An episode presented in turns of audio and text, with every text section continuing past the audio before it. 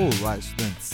Sou o professor Marco Nunes e este podcast é uma revisão rápida do Nerd Curso Biologia sobre o sistema endócrino. O sistema endócrino é formado por glândulas endócrinas e anfícrinas, produtoras de hormônios, substâncias que regulam as funções corporais, contribuindo para o controle da homeostase. As glândulas endócrinas secretam hormônios na corrente sanguínea as anfícrinas, também chamadas de glândulas mistas, além de secretarem hormônios, liberam por tubos substâncias na superfície da pele ou no interior de órgãos ocos do corpo. Portanto, possuem uma função exócrina.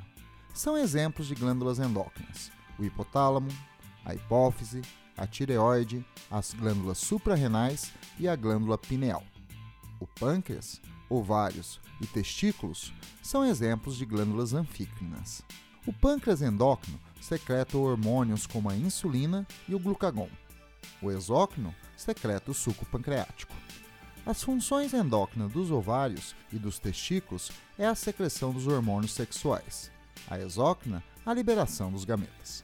Embora a maioria dos hormônios circulem pelo sangue, alguns possuem ação no próprio tecido que foram produzidos. Esses hormônios são classificados como parácrinos.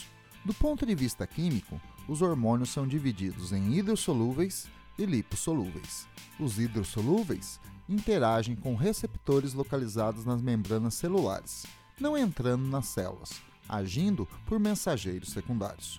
Os hormônios lipossolúveis atravessam a membrana, interagindo com receptores localizados no interior celular os hormônios controlam a homeostase a longo prazo, ao contrário do controle nervoso, que age no curto prazo.